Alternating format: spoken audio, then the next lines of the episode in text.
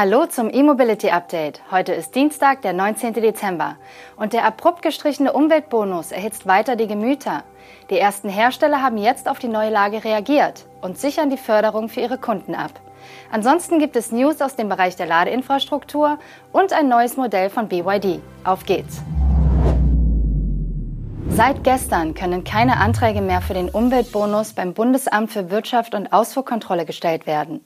Erste Autohersteller haben ihrerseits jedoch eine Übernahme des staatlichen Anteils an der Kaufprämie für Privatkunden zugesagt. So garantiert Stellantis in Deutschland bis einschließlich 31. Dezember den vollen Umweltbonus für E-Autos, die nach den bisherigen BAFA-Richtlinien förderberechtigt sind. Das gilt für Privatkunden, die ihr bereits bestelltes Fahrzeug der Marken Abarth, Citroën, DS, Fiat, Jeep, Opel und Peugeot bis zum Jahresende zulassen. Eingeschlossen sind auch Zulassungen, für welche die Prämie aufgrund des abrupten Förderstopps am Wochenende bislang noch nicht beantragt werden konnten. Der Umweltbonus wird dabei von den Stellantis-Marken in der jeweiligen Höhe als zusätzlicher Nachlass gewährt. Auch Mercedes-Benz hat reagiert und gewährt für alle Aufträge, die bis zum 31.12. eingehen, weiterhin den Herstelleranteil am Umweltbonus. Darüber hinaus übernimmt Mercedes-Benz auch den bisherigen staatlichen Anteil des Umweltbonus, wenn die Lieferung und Zulassung des Fahrzeugs noch in diesem Jahr erfolgt. Für Fahrzeuge, die erst im kommenden Jahr zur Auslieferung kommen, sowie für Neuaufträge ab dem 1. Januar, sichert Mercedes-Benz bis auf weiteres den Herstelleranteil auf Basis der reduzierten Förderhöhe zu. Gleiches gilt auch für Smart. Die koreanischen Hersteller Kia und Hyundai hatten bereits vor einiger Zeit jeweils Umweltbonusgarantien ausgesprochen. Hier erhalten alle Kunden bei verbindlicher Bestellung bis zum 31. Dezember die volle Umweltbonusförderung nach den bisherigen Konditionen. Bei Kia betrifft dies die E-Modelle Niro EV, EV6 und EV6 GT. Bei Kia läuft es ähnlich. Allerdings sind die jeweiligen Basisversionen des Kona Elektro, Ioniq 5 oder Ioniq 6 ausgenommen. Auch Nissan übernimmt die Umweltprämie für bereits bestellte Elektrofahrzeuge für alle Kunden. Für Zulassungen ab dem 1. Januar 2024 gilt die ursprünglich geplante reduzierte Umweltprämie. Auch Toyota und Lexus übernehmen die staatliche Förderung. Auch wer jetzt noch ein Elektroauto bestellt, kommt bei den Japanern in den Genuss des Rabattes. Unklar ist die Lage noch bei VW, BMW und Dacia. Auf Nachfrage von Electric hieß es nur, dass die genannten Hersteller entsprechende Maßnahmen mit ihren Händlern prüfen. In Frankfurt am Main wächst derweil die Ladeinfrastruktur für Elektrofahrzeuge. Noch im Dezember sollen in sechs Parkgaragen in der Innenstadt über 150 neue Ladepunkte in Betrieb gehen. Nach aktueller Planung ist für das erste Halbjahr 2024 die Inbetriebnahme von weiteren 130 Ladepunkten in fünf Parkhäusern geplant. Im vergangenen Jahr hatte die Stadt Frankfurt angekündigt, gemeinsam mit dem Parkhausbetreiber ABG und dem Energieversorger Mainova die öffentliche Ladeinfrastruktur deutlich auszubauen. Demnach sollten 2023 rund 300 AC-Ladepunkte in Parkhäusern und Tiefgaragen bereitstehen. Diesem Ziel hängt man offensichtlich etwas hinterher. Wenn nun tatsächlich noch 150 Lader in Betrieb gehen, wäre immerhin die erste Etappe noch geschafft. In einer Pressemitteilung nennt die Stadt sechs zentrale Parkhäuser, die jeweils zwischen 14 und 40 Ladepunkte erhalten sollen. Der Abschluss der zweiten Etappe mit weiteren 130 Ladepunkten ist hingegen für das erste Halbjahr des kommenden Jahres geplant. Dann sollen fünf weitere Parkhäuser fit für die Elektromobilität sein. Auf einigen Parkhäusern entstehen zudem auch Solaranlagen. Der neue BYD Song L ist nun offiziell in China erhältlich. Das Elektro-SUV mit Fließheck soll es unter anderem mit dem Tesla Model Y aufnehmen.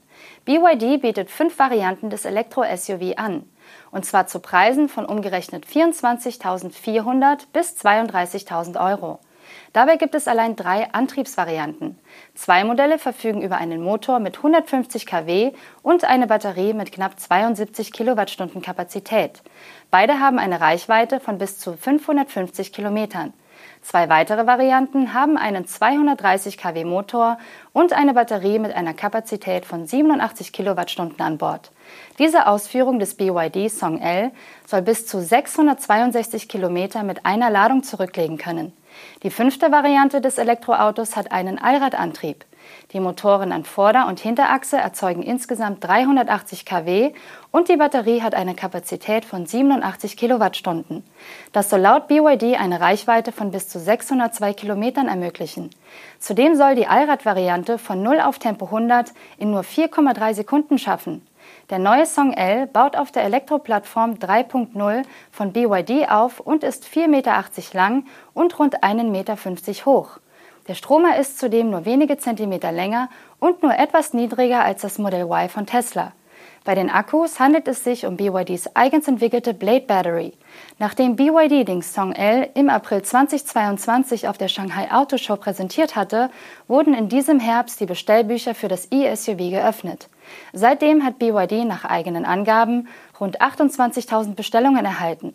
Zuletzt hat der Hersteller seine Preise nochmals kräftig reduziert, und zwar um rund 3.800 Euro. Das sollte die Zahl der Bestellungen weiter ankurbeln. Ob BYD den neuen Song L auch nach Europa exportieren wird, ist allerdings noch nicht bekannt.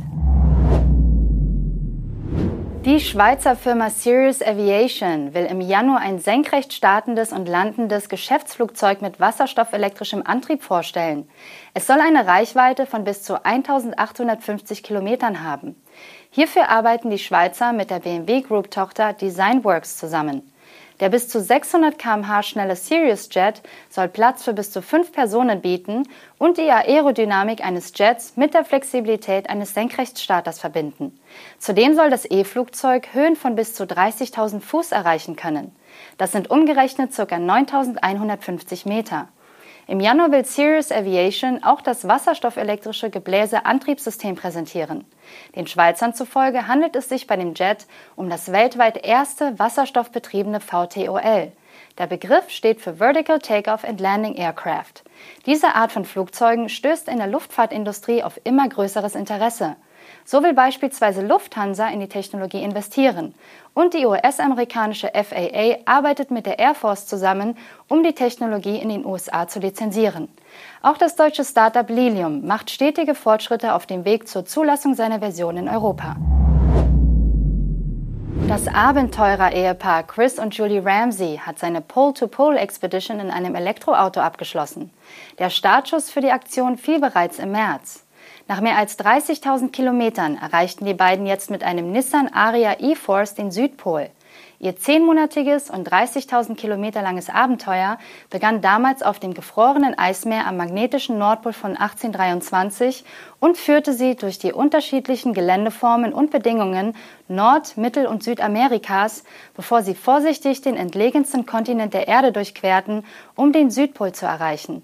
Das vollelektrische Expeditionsfahrzeug, ein Nissan Aria mit E-Force Allradantrieb, wurde von der Spezialfirma Arctic Trucks so modifiziert, dass es mit 39 Zoll Reifen ausgestattet werden konnte.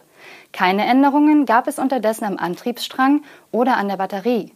Chris und Julie Ramsey hatten im Jahr 2017 mit der Planung der Pole-to-Pole Expedition begonnen, nachdem sie den Mongol Rally in ihrem Nissan Leaf absolviert hatten. Das erste Mal, dass ein Elektrofahrzeug für die 10.000 Kilometer lange Herausforderung eingesetzt wurde. Das war das E-Mobility Update am Dienstag. Die nächsten Highlights der Elektromobilität gibt's morgen. Bis dann!